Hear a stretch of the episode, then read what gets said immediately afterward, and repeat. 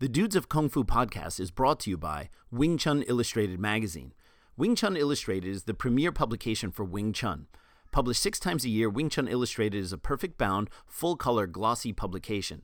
Each 60 page issue comes packed with in depth content and feature stories by and about the world's greatest exponents of Wing Chun, regardless of lineage or style. Wing Chun Illustrated has featured people like Emin Boztepe, Philip Bayer, Yip Chun, Gary Lam, Donald Mack, Samuel Kwok, David Peterson, Chan Chi Man, Mark Phillips, Wan Kam Leung, Sam Lau, Robert Chu, Sifu Sergio, Victor Kan, and many, many more. There are two ways you can enjoy this fantastic publication. Go to wingchunillustrated.com and order the magazine as a print on demand. The print quality is simply amazing. Or download the Magzter app and get a subscription. That's Magzter, M A G Z T E R. This way, when the new issue hits the stands, you'll automatically receive it as a download onto your smart device for offline reading. In fact, with your new Magzter account, you can access the magazine on multiple devices iOS, Android, Kindle Fire, and web browser. To make the deal even sweeter, listeners of the Dudes of Kung Fu podcast can use the coupon code DUDES to get a six month complimentary digital subscription. That coupon code is DUDES, typed in all capital letters. Go to Magzter, again, M A G Z T E R, to register, add the six month subscription to the cart, and apply the coupon code at checkout. The Dudes of Kung Fu love Wing Chun Illustrated magazine. Hey, everybody, we are back. Sorry about the long delay, but uh, I will fill you in on what happened over the next couple of podcasts. Um, it's, it's so great to be back, and we are so happy that uh, you folks are here to enjoy it with us. So sit back and enjoy the dudes of Kung Fu.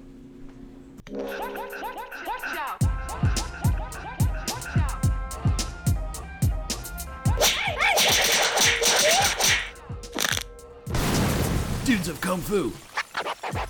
Please welcome your hosts, Alex Richter and Big Sean Madigan. Hey, everybody, and welcome to the 50th episode of Dudes of Kung Fu. How are you, Alex? Wow, it's pretty amazing. We made it to 50 episodes, man. Who would have thunk it? I, am telling you, I didn't think I was going to get through the first 50 minutes with you, let alone the first 50 episodes. yeah, yeah. Well, you know, it was kind of funny. Um, I'm sure that we've discussed it on uh, previous shows, but you know, it, it kind of came about pretty organically. The whole idea of doing the podcast. It was it was basically your idea, right? Because your son had been doing some stuff with podcasting, and then you suggested it. And then, um, do you, do do you remember? Like, I mean, um, what what gave you the idea to approach me to do the podcast? Well, I just I want to, you know, I was a top looking for a bottom, you know. Just, uh... the truth comes um, out.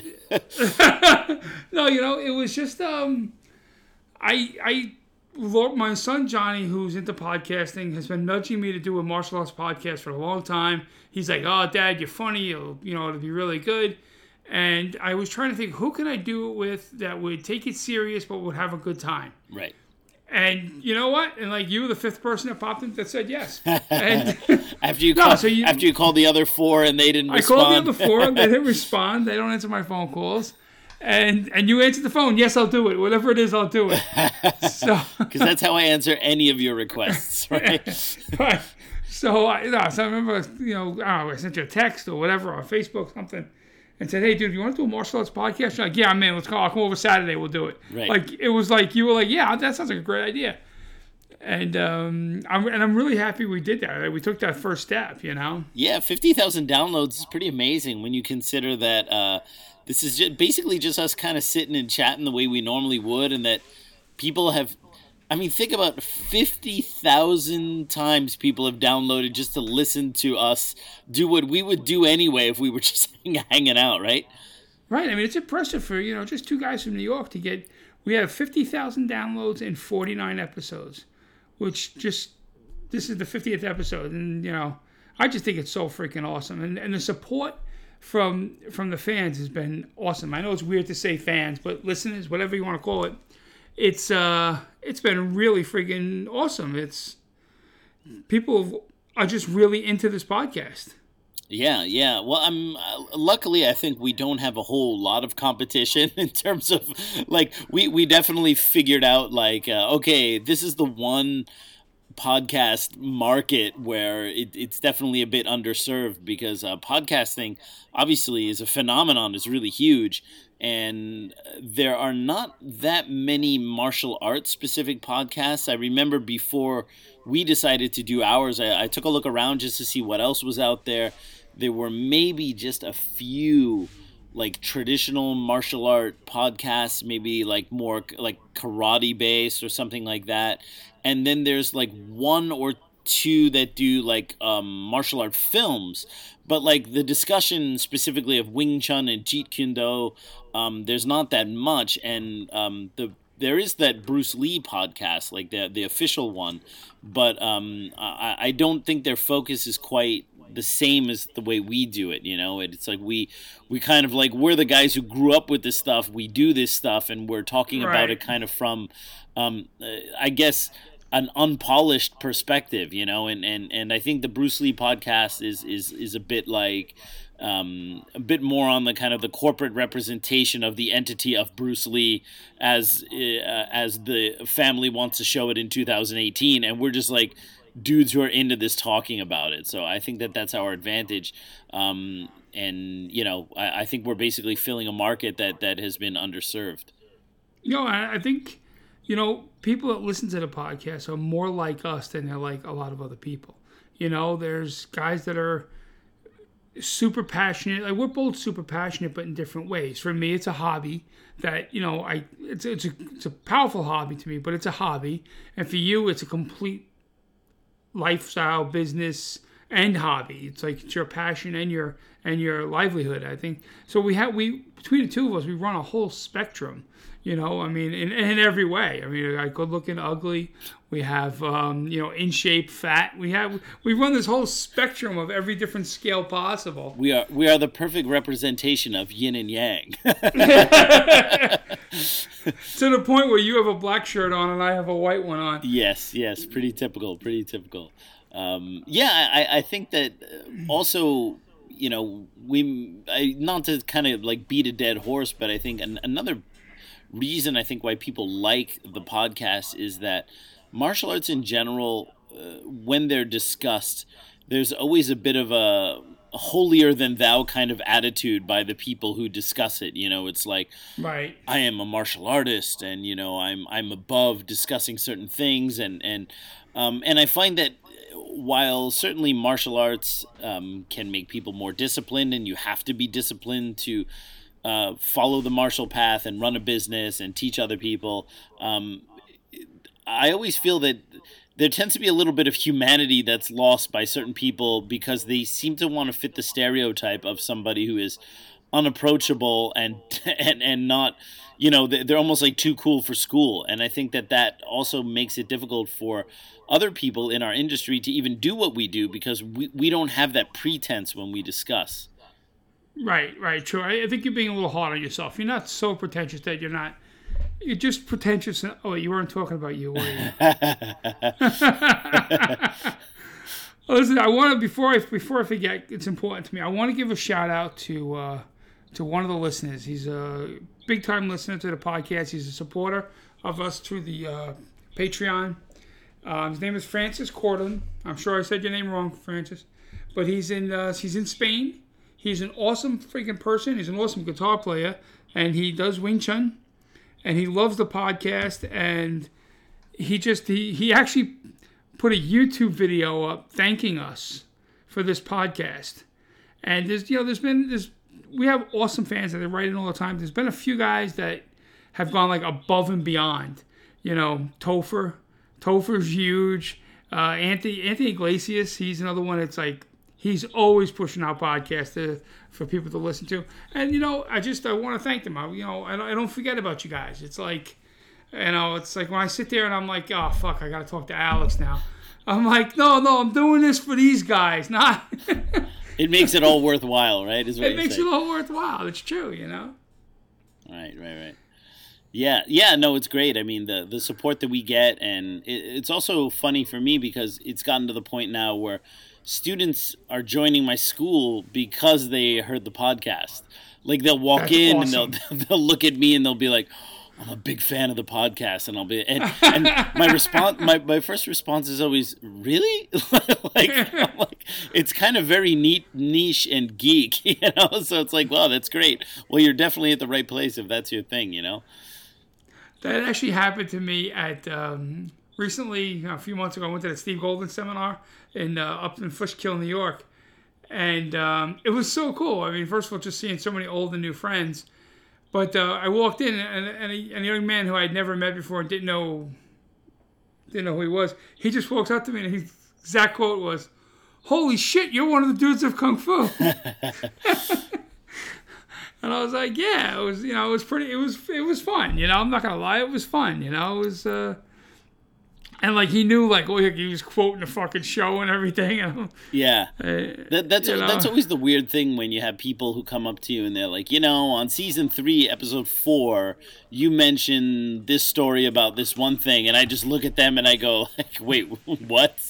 it, it, it reminds me of uh, William Shatner in Star Trek because he has that thing whenever he does like some kind of convention, oh, sure. where people be like, well, you know, in season three, episode six of Star Trek, where you are on the like. There's clearly was a mistake in continuity about that, and he'll just look at them. He'll have no idea what they're talking about because I think that uh, for the fans who are on the kind of receiving like the receiving end of the the content, it's a totally different experience for us be- than it is for us because we just get up here and we just start talking so we, right. we don't. It, it's not like this is scripted and then we have a story arc. We don't know. Like it's not like oh we're in the fifth season of The Walking Dead and we have an idea of what's going to happen next season. It's like we, we don't know, and it, it, it just and and as easily as the ideas come to us, they also just leave. I mean, I um, find myself sometimes listening to old podcasts and going like, oh right i forgot we talked about that or oh i forgot we totally did this thing or whatever. And it's kind of nice because uh, i can always revisit those things and they still feel fresh because it is unscripted. So um, yeah so anyway it's, it's, just kind of interesting observation uh, when our fans think that we know more about our show than we actually do. Yeah we, we really don't. Um, one thing i want to talk about tonight real quick was uh, and i know some people don't like when we talk about this but uh, I want to talk about um, Conor McGregor and the UFC a little bit. Oh, I'm tuning so, out already, man. Are you talking about MMA? Forget it. Mama? I, I thought this was about Wing Chun and Jeet Kune Do, man. I well, don't want to hear well, about the mama. What? You know, the Con- mama. Conor McGregor trains at Straight Blast Gyms. Straight Blast Gym was created by Matt Thornton, whose first certification was in Jeet Kune Do. So there is a connection. There you go. And that's where that's. And besides, I'm dorky for Conor McGregor, so that's it. Yeah, I know you fanboy about him a little bit too much. Yeah, I fanboy about him. You got a fucking poster of him hanging behind your head, but I fanboy about him. I hear they're gonna strip him of his title. Well, yeah, but the, but Dana White is kind of too chicken shit to actually say that he's gonna do that. Um, right. And uh, Eddie Alvarez, um, whom Conor beat to get the title, actually had a very interesting observation about that. So uh, for for people who don't know, so Conor McGregor won the lightweight title. Uh, he beat Eddie Alvarez in Madison Square Garden. This is all already back at the end of 2016. And uh, after that fight, uh, he very shortly held two titles. He had the uh, featherweight, the 145 pound title, which he got from knocking out Jose Aldo, and then he just got the lightweight title for knocking out um, Eddie Alvarez. So he was I think the the the first two time uh, simultaneous champ of the UFC. I know Randy Couture, a couple other people have had um, championship belts in two different weight classes, but Conor was the first one to hold them simultaneously. So that was his. Uh, that was his kind of like big crowning achievement, and then of course, like two weeks later, they stripped him of his featherweight title, and um, and and then so he only became a you know a one one division champion or whatever right? But they let him have it for like two weeks or something like that right? So now conor has been the lightweight the undisputed lightweight champ for uh, over a year. And as we all know in 2017 the only fight that he had was the big money fight um, versus mayweather and so he's essentially been inactive as a lightweight. So uh, they have an interim. So Tony Ferguson is the interim lightweight champion in UFC, and he's going to fight Khabib Nurmagomedov. And the idea was that uh, they're going to say it's for the undisputed lightweight championship of UFC, which kind of means that they uh, have stripped Conor of his title because it would just still be the interim title if Conor is still the undisputed champion. The problem is that Dana White doesn't want to say that he uh, is stripping Conor. And Eddie Alvarez had a very interesting observation about that. And he says it might be because Khabib has a history of pulling out, you know, either due to weight cutting issues or injury. And um, this fight between Tony Ferguson and Khabib, they've tried to do it three times already and it's failed. So mm. maybe the reason why they're saying it's for the undisputed, but they're not officially stripping Conor of the title is just in case one of these guys pulls out, they're not lacking a 155 pound champ. So that's what I heard.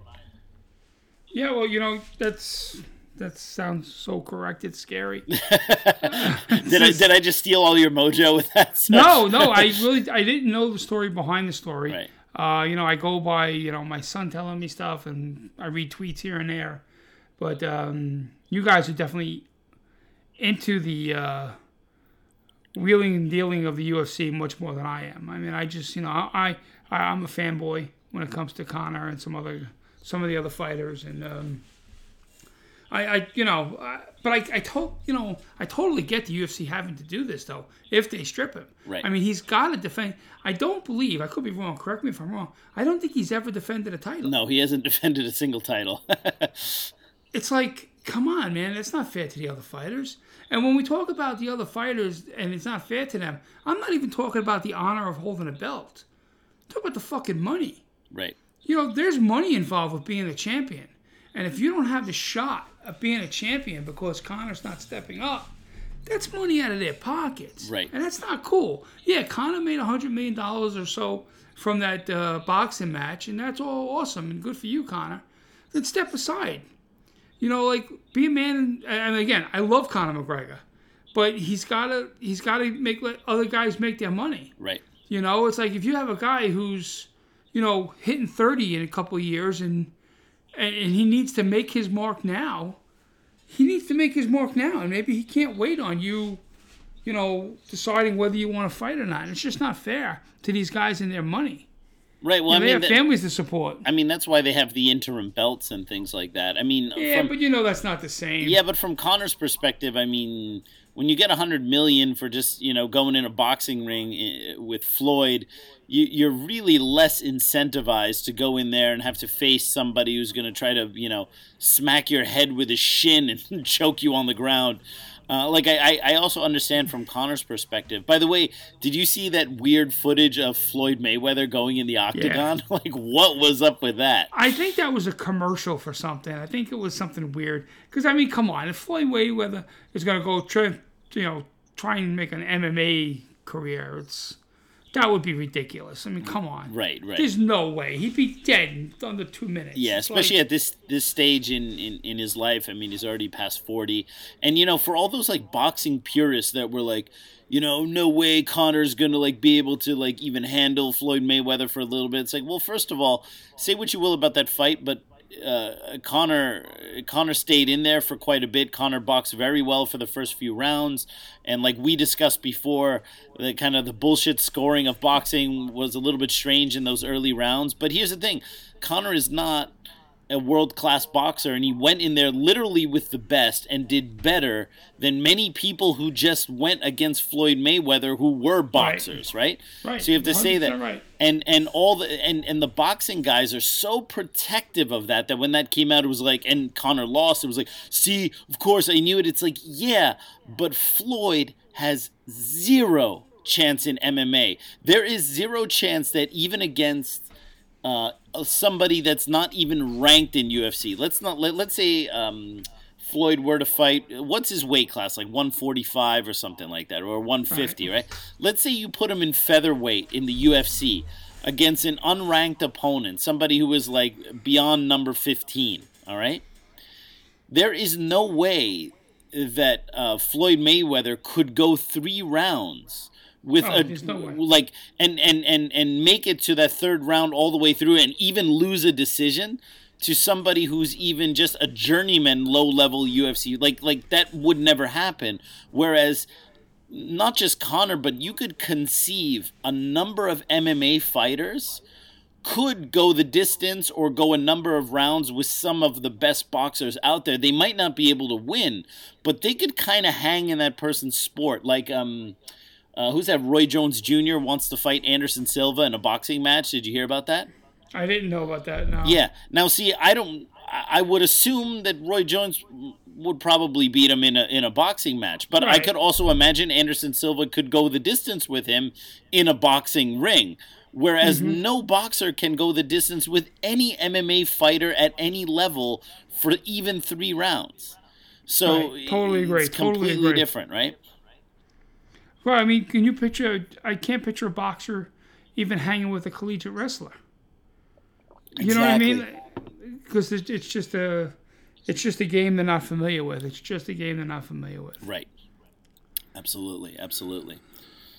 So a, a, a nice little topic for our 50th podcast, and it kind of applies to both Jeet Kune Do and um, and Wing Chun, but I kind of feel like, and, and we've touched about that, we've touched upon this on the podcast numerous times, but I think it'd be a good topic for us tonight. Wing Chun and Jeet Kune Do, this reliance on Chi Sao as if it was sparring. Mm-hmm. And, you know, all you see is Chi Sao. Right. It's all you see is Chi Sao. Now, again, I don't know how much sparring you guys do in your school. That's, you know, you're, you're a brilliant instructor, and I'm sure you have a formula down. But, like, I just can't picture. I mean, I love Chi Sao. I'm not knocking Chi Sao. And I think Chi Sao is a great teaching tool, but it's not sparring. And I think if, if Wing Chun people and Jeet Kune Do people are going to become better fighters, we need, we need to emphasize the uh, lessons learned from Chi Sao in a sparring match. Mm-hmm. Right? I mean, how do you how do you how do you progress your students into going from Chi Sao into sparring? Is that is Chi Sao part of the progression into sparring, or is it do you like how do you how do you do that? Well, these things are are, are run kind of parallel to each other. Um, it's interesting that you said that because I I just got back from Hong Kong last week, and uh, as always, you know, I, I stop by and uh, you know say hi to my Wing Chun family, and I occasionally also visit. Uh, Wing Chun people, you know, from the greater Yip Man Wing Chun family that are not like specifically from my line, and the just like you said, the the extreme emphasis on chi sao in Wing Chun schools is um, even more apparent in Hong Kong.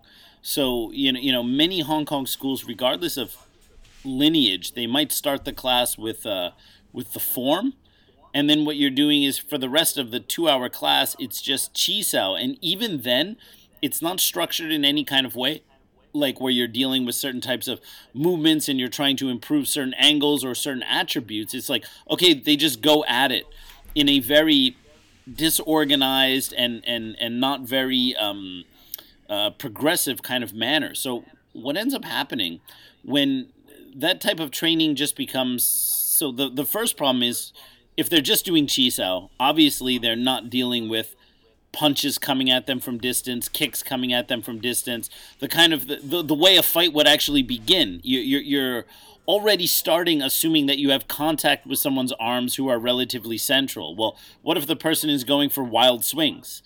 Um, that's going to change the contact point. That's going to change the way you interact.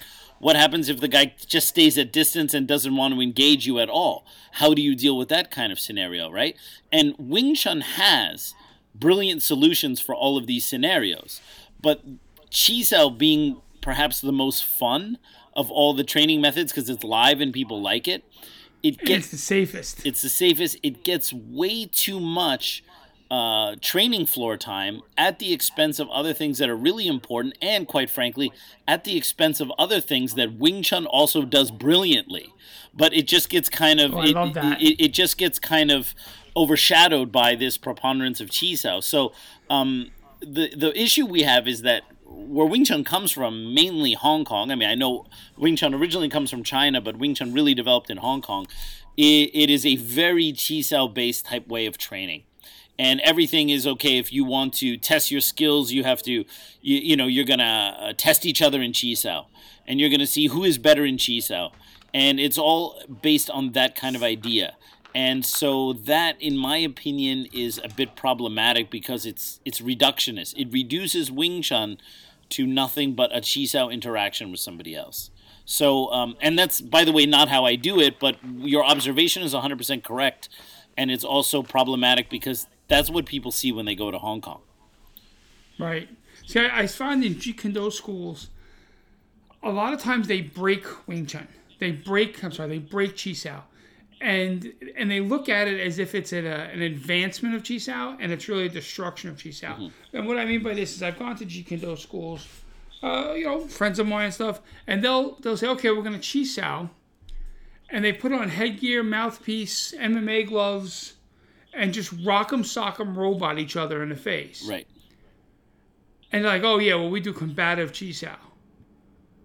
And I'm like, I don't know. I, for me, there's no attraction there right because to me, if you're gonna do chi sao, you should be doing chi sao with a purpose. yes You know, if when I do chi sao, I always have a purpose in mind. You know, and the purpose is not always to punch my training partner in the face. It's almost never to punch my training partner in the face, or to to prevent getting punched in the face. It's often for me and what I do because because of my size and my lack of mobility, I'm always thinking and working ways of changing an angle to open center. That's always my thing. I always have this thing about shifting, and I'm always working that in Chi Sao. That's that's kind of like my thing. And whenever I go into Chi Sao, I always have a purpose. I always have something in my head. Let's see if I can work this.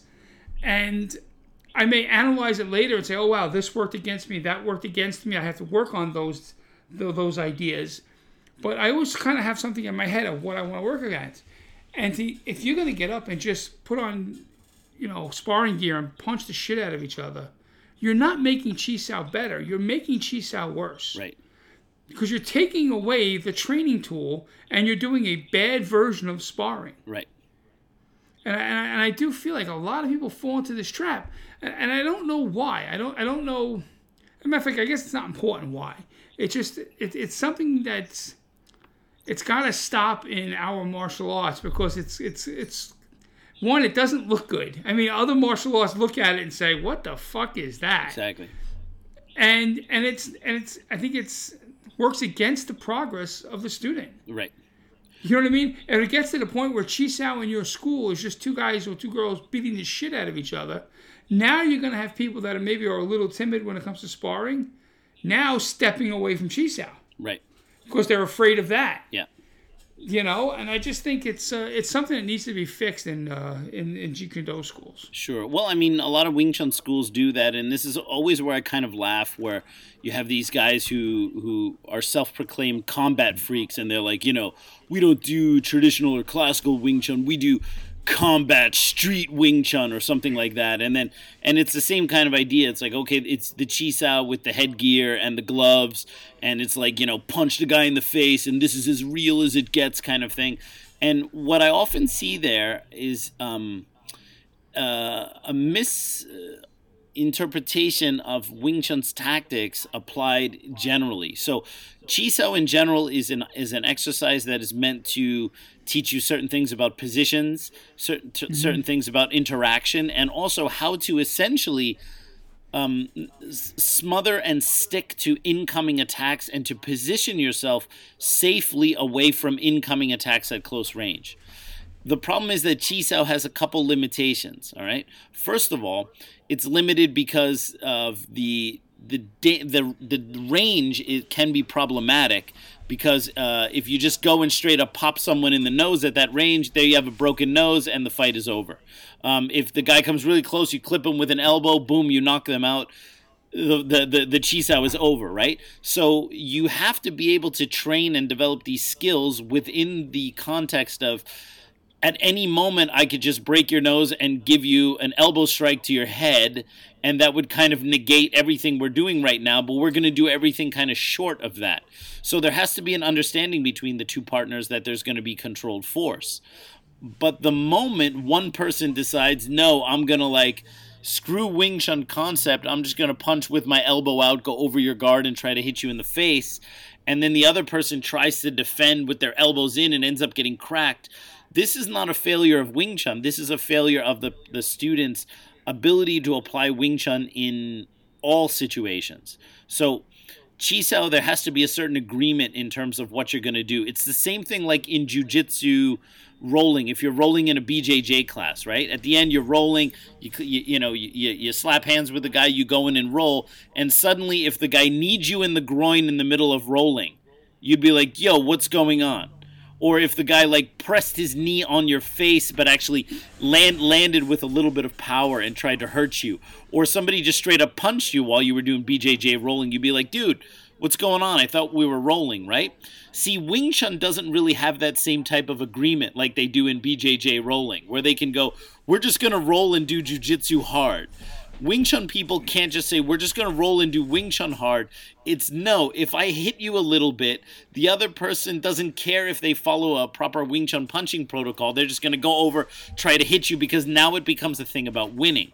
Well, it's ego. In in a Wing Chun context, the moment your partner resorts to climbing around your arm or doing something, let's say non Wing Chun, which by the way, kiddies, Wing Chun is designed to fight against non Wing Chun. So in Chi Sao or in fighting, if somebody does something non Wing Chun and they hit you, you can't blame the other guy for using non Wing Chun and it still hits you. You have to realize how absurd that argument is. It's like, wait a minute, you're supposed to hit me with a low elbow so I can do Bong Sao, right?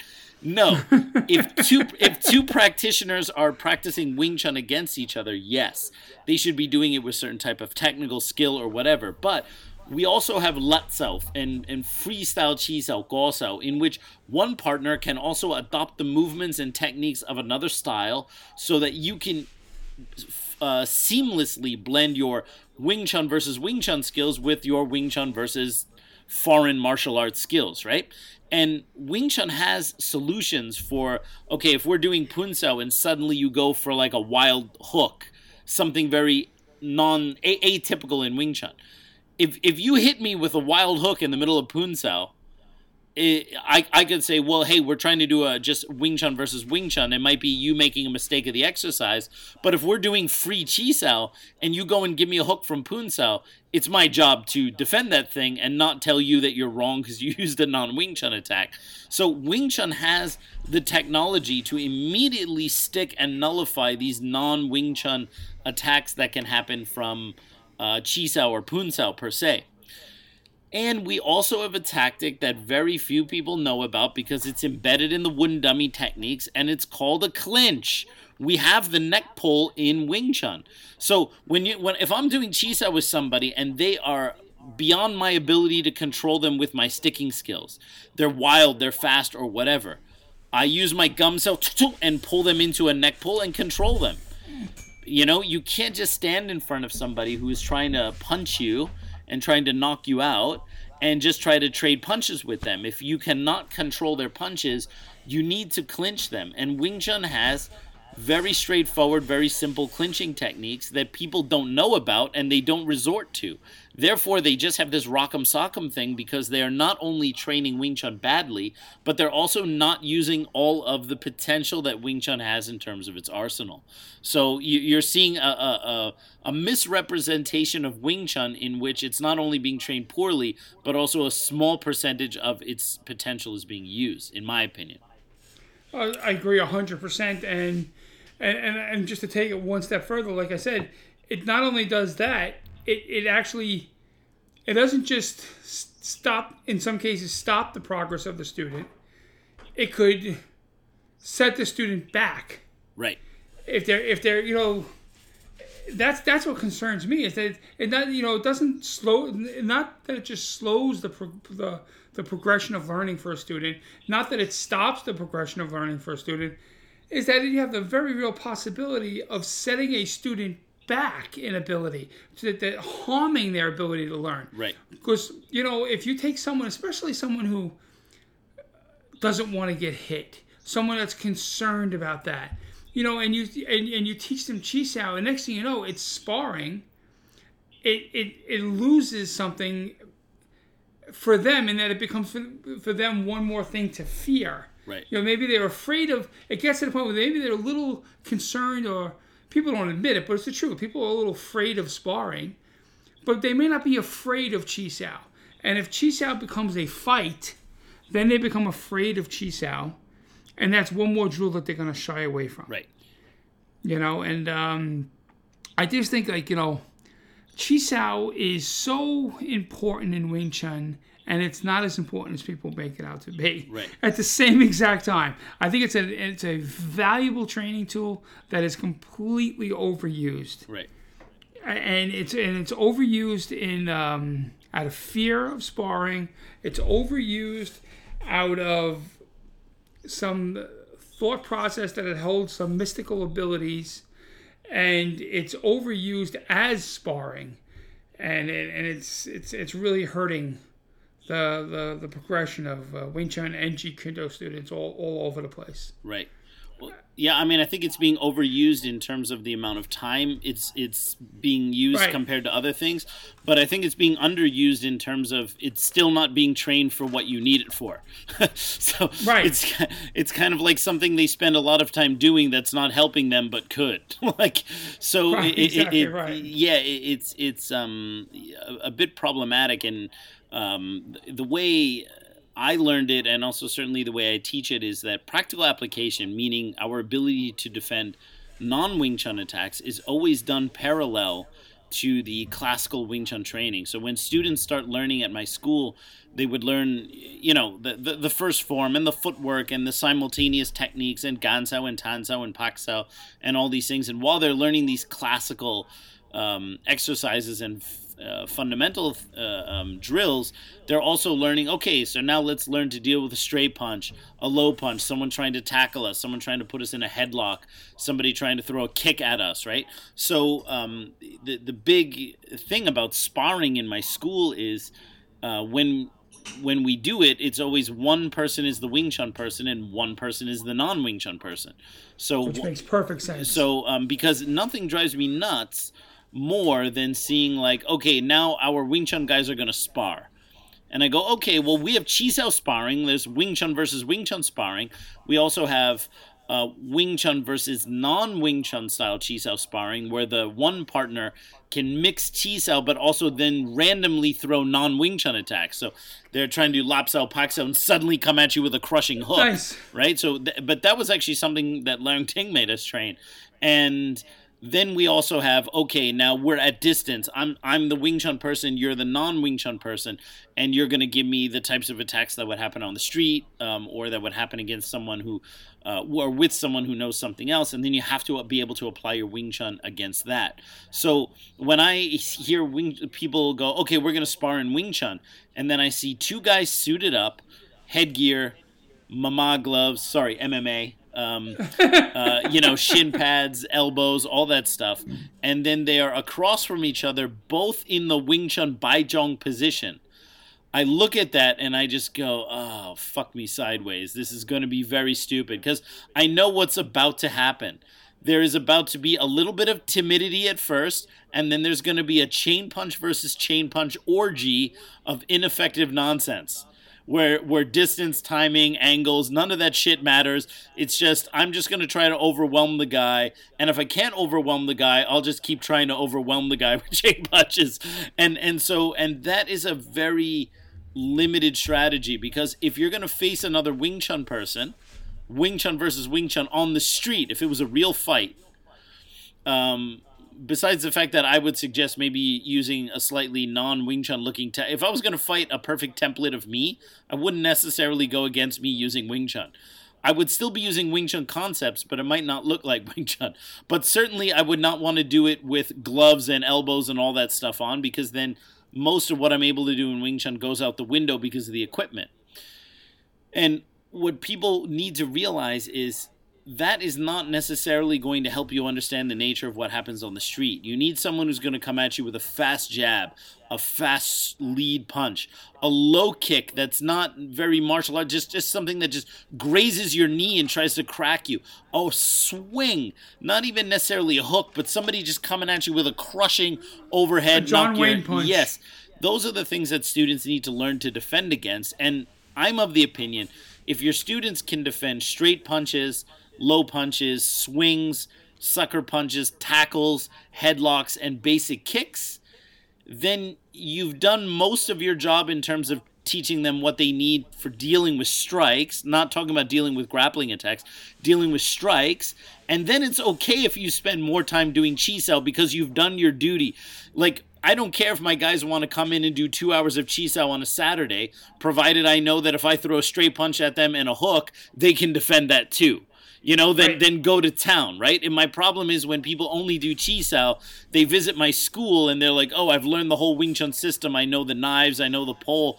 I go, "Okay, great. So I'm just gonna see what you do against a straight punch," and I hit them in the face with a straight punch, and I go. Um, I think you should do the beginner class at my school, like, Right. because clearly they have mistaken doing forms and drills and playing on a pantomiming on a wooden dummy with the actual skills of Wing Chun. They've confused those things. And Right. so well, that that that says it right there. The skills of Wing Chun. I think pe- people forget that um, if the value of Wing Chun was in doing the forms, the forms wouldn't be for free on YouTube. right. Va- the value, at least as I see it, in Wing Chun is found within the skill developed by performing the drills in a structurally sound way. The structure may be found in the forms Right. with the with the proper instruction from a, from a teacher, but it's in it's Wing Chun is found in the skill derived from doing the the, the, the drills Right. that's where that's where you learn your lessons. You know, my my teacher uh, Tom Kagan said that um, you know Moy Yat was his teacher, but he learned his way. He always says, "I learned my Wing Chun from my Sihings." Right. You know, like because he said like, yeah, Moy Yat maybe will teach something. Oh, you're doing this wrong in the form, or no, you should be standing this way. But it was it was it was in doing the drills with his with his uh, classmates that his skill was developed. Right. You know, and and that's where he he always says he learned his Wing Chun. And and what, that's what happens. He'll say like, "Oh, I learned my Wing Chun from my classmates," and people hear that and say, "Oh, he didn't really learn from Moy Yat. He learned from his classmates." And he's like, "No, I learned from Moy Yat, but the real skill was developed in in working with the classmates." Of course. And and and that's where I mean, because uh, again, I don't know how your school runs, but like the average student's not working exclusively with the Sifu. I'm sure Right. they work with their classmates. Maybe the Sifu will walk in and say, "You, you being like, oh, you or the, the actual Sifu of the school." Will say like you know oh you know no, your your elbow's wrong here try do it this way here but now they have to work with their classmate and their classmate's going to be going no no I'm seeing an opening here I think you're doing this wrong or, and and that's where your skill is developed in, in, in working and I don't know I just think that uh, more credit has to be given towards a few things I'm, I'm a little confused in what I was saying right so Stream of consciousness. more credit. I did. I, I I'm old. Listen, you know what can I say? No, what I mean is, credit has to be given to the students that you learn from, and and the proper use of drills as opposed to trying to take Wing Chun drills and make them combative. Right. If you want to be combative, spar. Yes. And I love what you said. Have guys throw non Wing Chun into Chisao and sparring. Right. Because now in JKD, we always joke about like, oh, you know, two JKD guys, two JKD guys are going to spar, and you see them both line up in right lead. Right. You're not going to see that in the street. Yeah. You know what I mean? Like, you just you're not going to see that in the street. Most people fight left lead. Yes. JKD people, most JKD people fight right lead.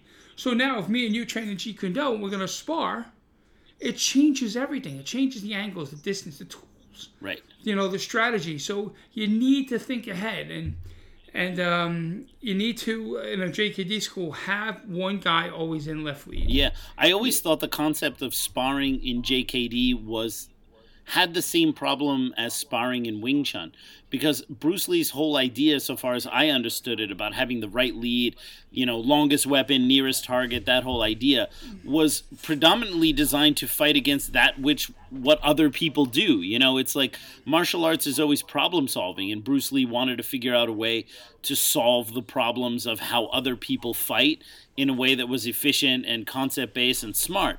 But the problem is then you have two people doing that kind of idea towards each other. It doesn't really seem to make sense.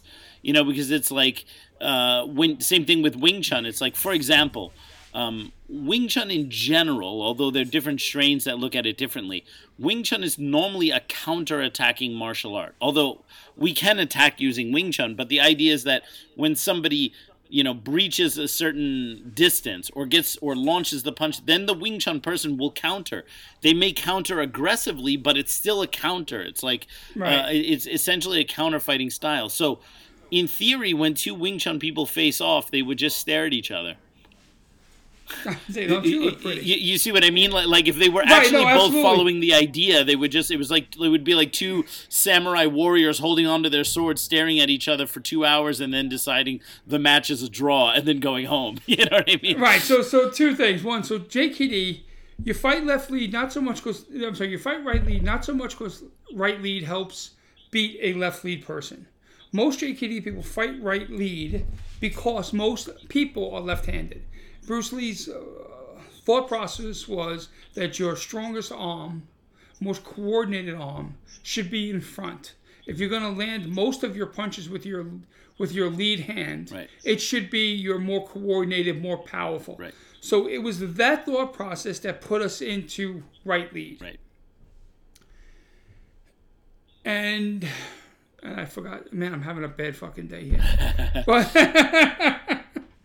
what did you just say? Because I'm gonna. So I was talking about um, how it, it seems a bit self-defeating to have JKD versus JKD sparring, the same as Wing Chun versus Wing Chun sparring. Like it just seems that the concepts were all originally designed to fight against other styles and not to Right, fight against so- the same style. Right. So JKD is a, a non a non a second intention art as well. We I wouldn't say counter fighters. I would say second intention. And Mm-hmm. What, what, of what do you mean by second intention? meaning that in most cases my movements are going to be derived by how you move Got it. not necessarily in response to how you move but because of how you Uh-huh. Got move it. and with it being a second intention art we have to initiate attacks differently than i throw a punch he counterattacks and i now counter the counter so like you say like oh we have two Wing Chun guys we're both waiting for the other one to attack because we want to counterattack Right. at least in JKD as I was taught it, was now I have to come up with something else to force you to attack even if you don't want to. Right. And that's where the idea of our footwork comes in. Mm-hmm. At least how it's taught in Steve by Steve Golden.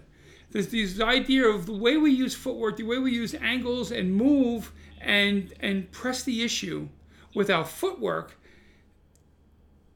This idea of creating a vacuum of people wanting to fill voids is what will give us that the the opponent's intention for me to have my second intention.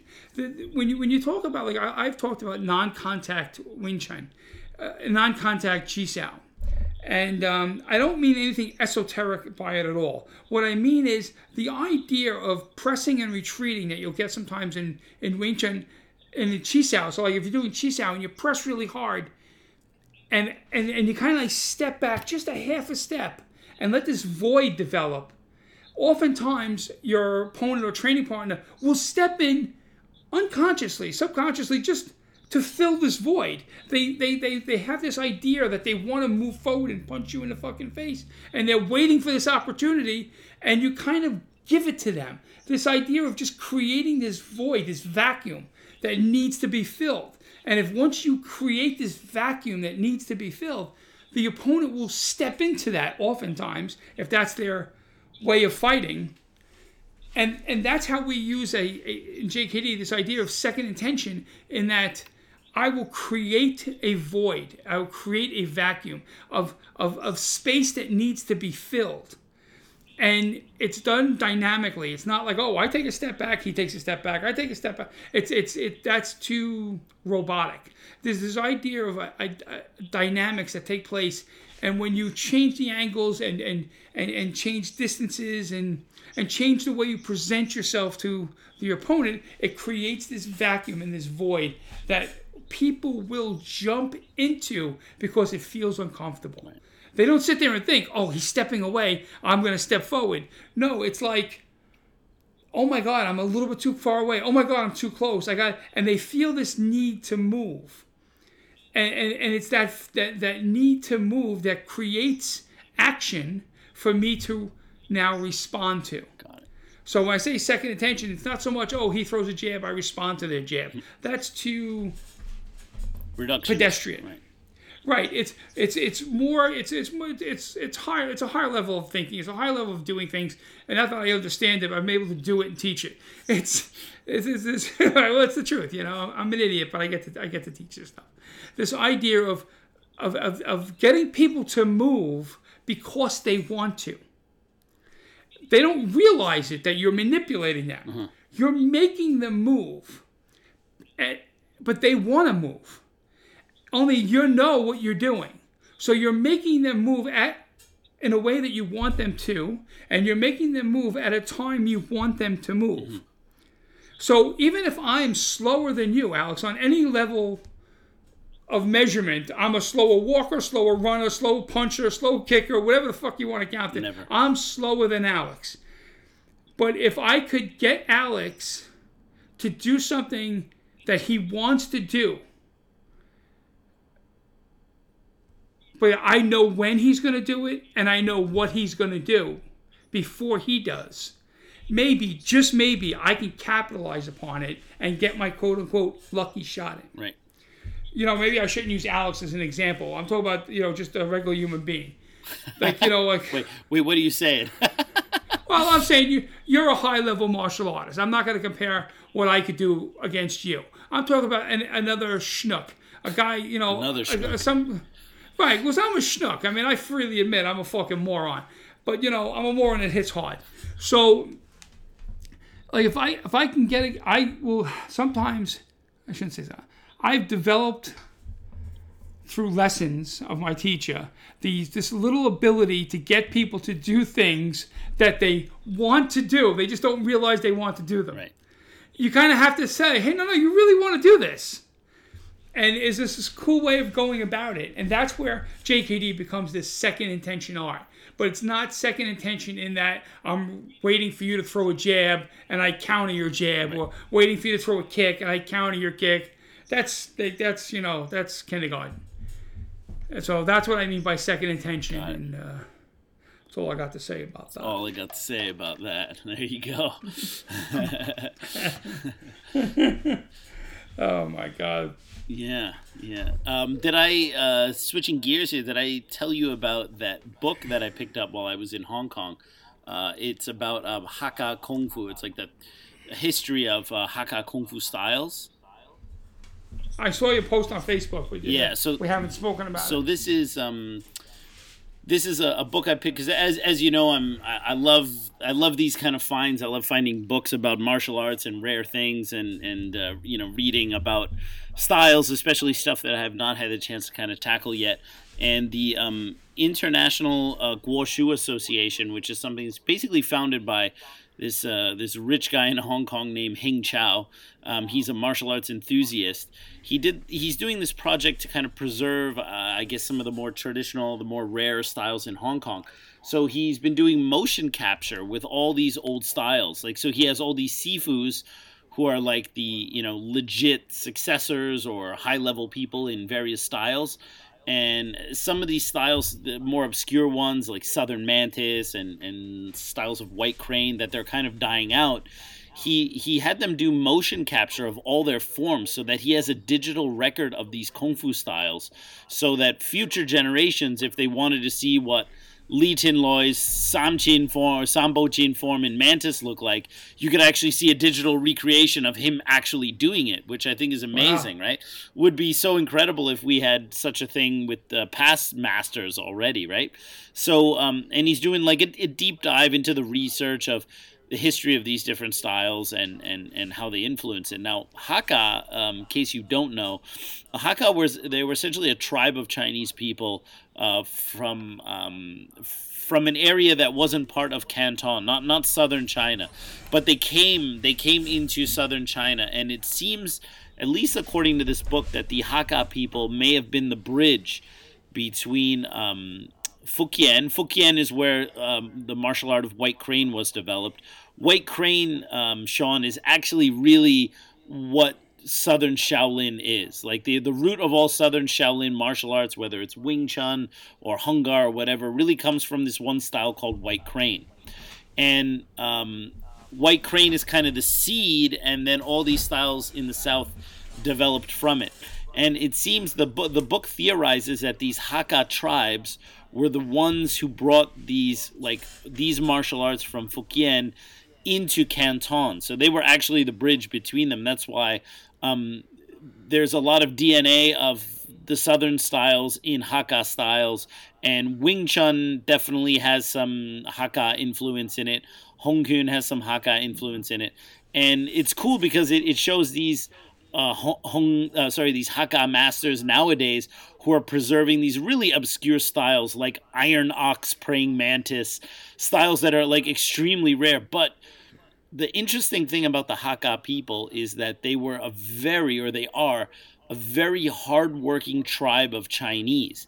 And they remind me a lot more of those kind of old school Japanese karate guys who did like, you know, this the Sanchin form where they like their sensei comes sure. in and beats the hell out of them, right?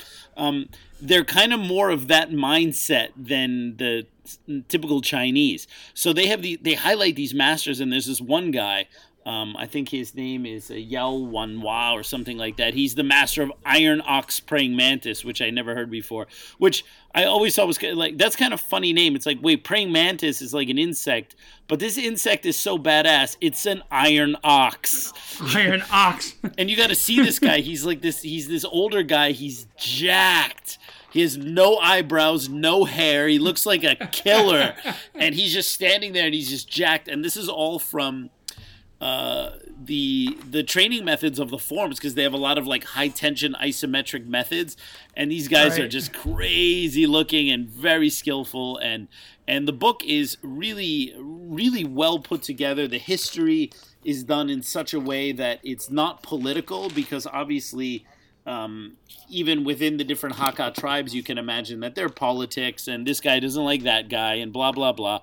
But the in, the information in the book is presented factually everything is cited it's nothing is written for the sake like one, the history of one style isn't written in a way to denigrate or demote another style that you know is also in the landscape which is how most Chinese martial art books are, you know, written, you know, every martial art history is written to tell you that this style is the one that's better than all the other ones. And so right. the book gave me it kind of inspired me to perhaps do something like that for Wing Chun. Now, I am not a Wing Chun historian by any stretch of the imagination. As a matter of fact, I don't believe that a single Wing Chun historian actually exists, okay? There are people out there who know a fair amount of Wing Chun history uh, there are people who know a fair amount of their specific line or lineage, or there are people who specialize in like the red boat time period and know a bunch of that stuff. But the reason why I say there are no Wing Chun historians is uh, I I have yet to read. So there, there are three main books that have been written about the history of Wing Chun. Like all Wing Chun books have a little piece where they write about the history, but uh, there are only a few books that really did a deep dive into the history. One of them, I don't know if you know the book, it's a small book, it's called Complete Wing Chun. It was written 20, 22 years ago. Uh, it was kind of um, uh, an effort of a number of different authors, and it was a book that was sold at Am- uh, uh at Barnes and Nobles, like one of those books called Complete sure, Wing Chun. I know the book. And um, the other book was written by Mai Sigong, Roots of Wing Chun. And uh, the third book is a book written uh, by a guy named Sifu Sergio, which is uh, um, mainly focuses on the history of one type of the history of the Xiulin Tao form. and the Emei connection. Now, the issue I have with all three of the books, and I don't have any issue with the authors. All right, so here's the thing that like when when I when I say that I have an issue with the books, of course, in the highly politicized world of Wing Chun, where everyone gets butthurt on everything that they perceive as being a slight, um, I don't have an issue with any of the authors of any of these books. Um, my issue is that they are all kung fu people who are writing a book about history, but they're not applying the norms of what passes for uh, a scholarly text on the history of any subject. You know, if we want to, if we you wanted to write a paper, a college paper, you would have to write it to certain standards, right? And right. if you were studying history and you were writing a theory about a certain uh, um, moment in history or your take on something, you would have to write it with certain standards and citations, and you would have to be very careful that you're not interjecting opinion as fact. And in my opinion, none of the Wing Chun books, although some of them are, some of those three books I mentioned have sections that are better than others. None of them really applied proper historical referencing and or did not avoid having a bias in a certain kind of way. And and like even in the case of my own Sigong's book, Leung Ting's book Roots of Wing Chun is quite expansive in that it goes into many of the different lines of Wing Chun, even outside of Yip Man. Um, but you can clearly see Leung Ting's bias when you read the book. And hey, I was a student of Leung Ting, but I will readily admit it. When you look at on his uh, take on Yun Kei San, or you look at his take on some of the other Wing Chun styles, um, he's heavily biased towards Yip Man. All right, understandably so, but it's still there. So you, right. you can't really say that Roots of Wing Chun, for all its expansiveness, is an accurate accounting for the history of Wing Chun.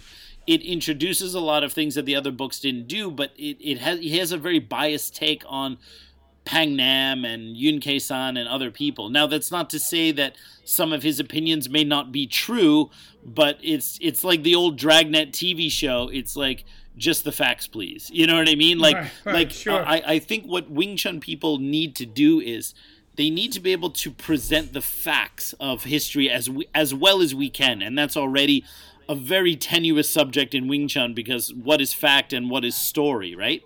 But I think what Wing Chun authors, when they write about history, what they need to stop doing is they need to stop telling the reader what to think they need to uh, if if if i were to write a book i would like to present all the information all the different arguments for and against a certain theory and let the audience make up their own mind rather than me trying to guide them into the way that I would like them to do. And I think a good history book would do that. And I haven't seen any of the three do that. Leung Ting's book is highly biased towards Yip Man and obviously towards Leung Ting himself. Um, the uh, no, no, don't say that.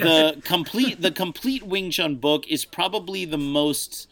Um, I would say the most professional of all of them, but it, right. it, it is a bit like, uh, and, and this is no knock on the authors, it reads a little bit like the Reader's Digest version of the history of Wing Chun. It's like, it's like a little brief chapter on everybody, and it, it doesn't really go into anything in any kind of depth, and it unfortunately um, uh, discussed some styles which have since become completely debunked as even legitimate variations of Wing Chun.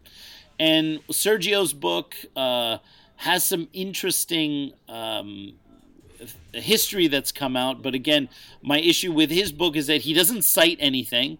Everything is just basically stuff that Chinese dudes told him, right?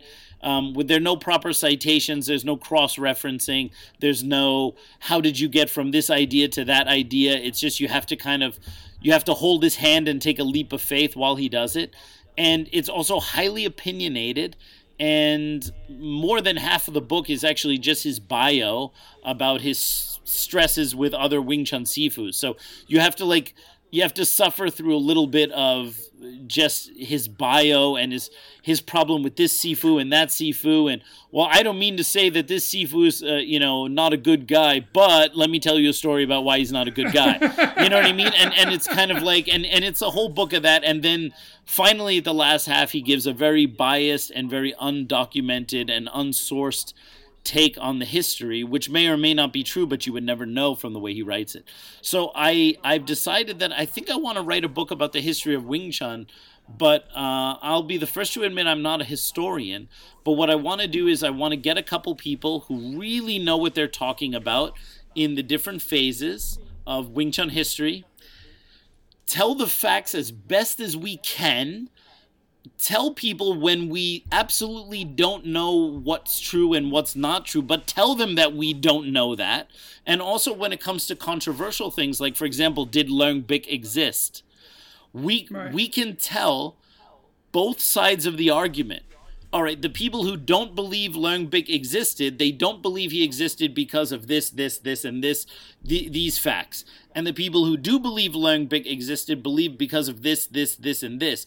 You can tell both sides, and you can let the reader decide which one they want to go to. And I think that that type of book is what's missing in Wing Chun because Wing Chun is so biased it's so tribal it's so lineage based even when people in my opinion like sergio pretends to have an open mind about how he's writing but when you read it it's it's brutally opinionated and it's brutally biased. And and you would you would really have to be only one of his followers to pretend that it was some kind of open thing. But to be fair you would say the same thing about leung ting's book. The only one you wouldn't say that about is complete wing chun. It's just complete Wing Chun is not a deep dive, in my opinion. So uh, I think I think the time for this kind of book is out there. Now I do know, and it has been pointed out. There's there's this other book, The Creation of Wing Chun, by Ben Judkins, and um, I, I, I know that he is uh, I believe he's some professor some academic from Columbia he wrote a book and it, it, it goes very deep into the um, socio I guess the societal like what was going on during the Qing and Ming dynasty that created the um, the backdrop for Wing Chun to develop. And I know from people who've read the book that they just say it's kind of very academic in like the socio-economic issues of China at that time and somehow tries to make it about Wing Chun here and there. My issue right. with it now mind you I haven't read it yet. I will read it so I'll have a more fair assessment of it. My issue with it is I've read other stuff that Ben has done and while it's very academic um, he just strikes me as somebody who hasn't actually been to China or been to Hong Kong. He doesn't speak Chinese. He doesn't know the culture the way me or other people do. And it just reads like if I went and researched guitar playing and then wrote a book about guitar playing, but I don't actually play guitar. I could I could give you a lot of impressive facts that I find online. I could tell you a lot of things about Jimi Hendrix's method because I read about it. But if I don't actually play guitar, there right. there is always going to be a bit of emptiness and hollowness to the way I write, no matter how many so-called facts are present. And I I read Ben's uh, article about the history of the Wing Chun knives, so that's my exposure to how he writes, and it read the same way. It's like it read like a university student doing a thesis on the Wing Chun knives. That university student, however, does not practice Wing Chun and has never had the knives in his hands and and, right. and so and while that may not be the case that's how it comes off so i, I want to write a book that's a balance between me being an enthusiast and and an expert that wants to do a deep dive but also write it in a way where it's not me pushing my uh, opinion on it because quite frankly i teach wing chun as a martial art how it got here historically, I don't know, and I have no. It, it, it doesn't serve me to tell people anything that would favor Yip Man or Leung Ting or anything like that over another lineage, because at the end of the day, you're either a good instructor with a good martial art or you're not. And and using history to prop up what you teach seems very shallow because if that were the case, anybody who learned the original Gracie Jiu-Jitsu would never need to improve their jujitsu after that because they have the most pure line of jujitsu. And so it would be the same argument if you applied it to boxing. I learned the Jack Dempsey style of boxing, which was state of the art in the 1920s, and I learned it from Jack Dempsey. There's no reason why you would need to modernize the boxing because I learned it from Jack Dempsey. And you fast forward 80 years later, and it's like, no, boxing has evolved. So I, I, right. I, I don't feel that history should be used to um, prop up your lineage prop to the the greatness of your history doesn't make what you teach better than anybody else but history is still a topic that we need to address, and I think it can be done a lot better. So, um, in the beginning stages, I'll just put it this way: I'm in the beginning stages of thinking about whether I want to do it or not. I have not decided to actually do it. I'm thinking about it. I'm talking to some people, and uh, if I do it, I want it to be something really special. And this Hakka book I got, it's called Hakka 30 Years of uh, 300 Years of Hakka Kung Fu History, inspired me to do it because it's just such a professional and academic read. So that sounds freaking awesome, yeah. dude. I'm looking forward to awesome. it. Awesome. And that's all I'm going to say about that. Outstanding. Well, this was a fun episode, man. I'm glad we had this as our 50th, and um, I hope everybody goes out and uh, gets the Wing Chun Illustrated magazine. It's freaking awesome this month. Yes, yeah, it's really good. And uh, in the next issue, I wrote a scathing article about respect and the abuse of respect by sifus. Um, really? I have to say, um, in and you know, one of the reasons I w- write for Wing Chun Illustrated is because I don't actually think I'm a very good writer. I, I wrote a. Oh, I agree. I, I, thank you.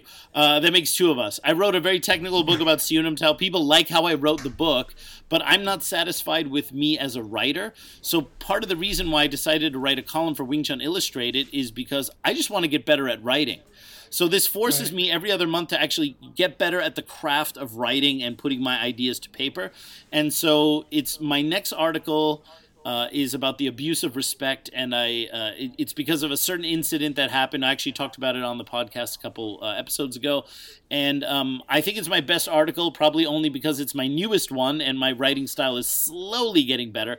Um, but I would love for you guys to check that out. As always, check out Wing Chun Illustrated magazine. Uh, they're one of our main sponsors, and uh, and yeah, uh, please please support them anytime you can. All right, guys, this was fun, and we will see you next week. All right, take care. Bye bye. Thank you for listening to our latest episode. Please help us get the word out there by sharing this and other episodes on your favorite social media platforms. If you're enjoying the Dudes of Kung Fu podcast, there are many ways in which you can support it. Go to dudesofkungfu.com slash support to find out how you can help your favorite Kung Fu podcast. We are currently using Patreon to automate great benefits to those who support the podcast. As a supporter of the Dudes, you'll get early access to episodes, as well as a number of other benefits based on your donation level. This includes in depth topic lectures and even monthly live video conferences with the dudes. Again, go to dudesofkungfu.com slash support to find out more about that. As always, you can help support us in small ways as well. Give us a like at the Dudes of Kung Fu Facebook page and share links to episodes. If Twitter is your preferred social media outlet, you can follow the Dudes of Kung Fu there as well. Both Big Sean Madigan and yours truly are on Twitter too. Dudes of Kung Fu is now also on Instagram, so tag it along with the hashtag Dudes of Kung Fu whenever you post something related to the podcast. A great way to support the dudes is to rate and review it on either the iTunes or Android app stores. The written reviews are immensely more helpful than just giving us a five star rating. If you have any suggestions for topics or guests, please write us at the Dudes of Kung Fu Facebook page.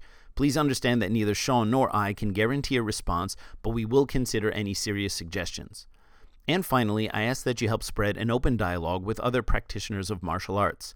Chinese Kung Fu in particular has long since suffered from caustic political discourse, which can only change with you. Remember, the person you wholeheartedly disagree with doesn't love martial arts any less than you do. Take care, and thank you for supporting the Dudes of Kung Fu!